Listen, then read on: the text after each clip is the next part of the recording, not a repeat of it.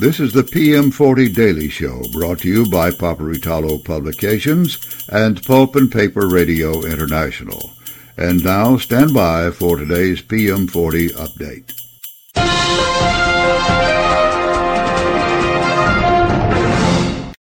Ladies and gentlemen, this is Steve Roush, Vice President and Publisher and Editor at Paperitalo Publications, and this is the PM40 update for the 25th of September 2023.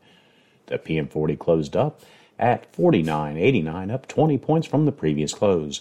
We'll be back to take a look at the day's top winners and losers right after these messages. Steam is a powerful energy source.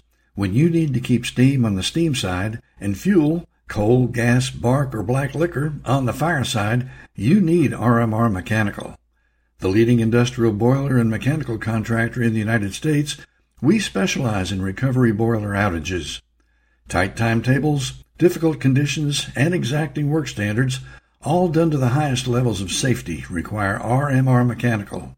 Whether you have a routine outage, new installation, or an emergency, RMR Mechanical can be trusted to perform to meet your needs.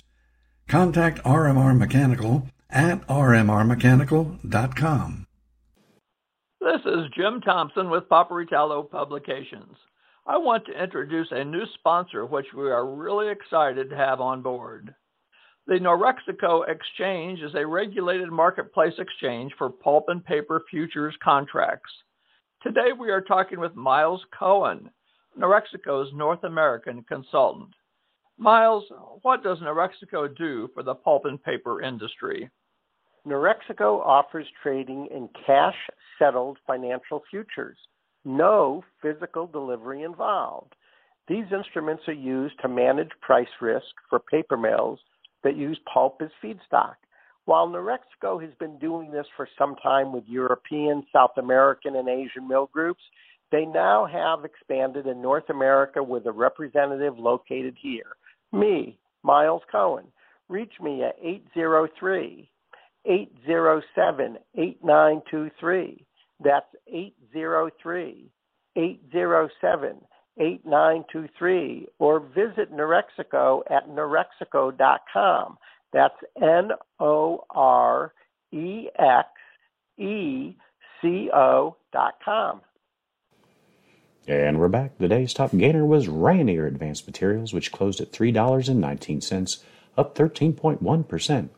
Stora Enso also gained closing up 3.6% at $43.93. Other winners were Ennis Incorporated, Avery Dennison, and International Paper. The day's biggest decliner was Glatfelter, closing at $2 and a penny, down 8.7%. 3M also lost closing down 2.3% at $94.79. Other decliners for the day were Sappi, Canfor, and Mativ.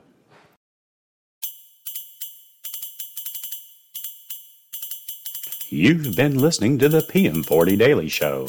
This PM40 update has been provided only as a courtesy to our listeners. Nothing said here is to be construed as financial advice. Always consult with a financial professional before taking action on market data from any source. Copyright 2023, Paperitalo Publications, all rights reserved.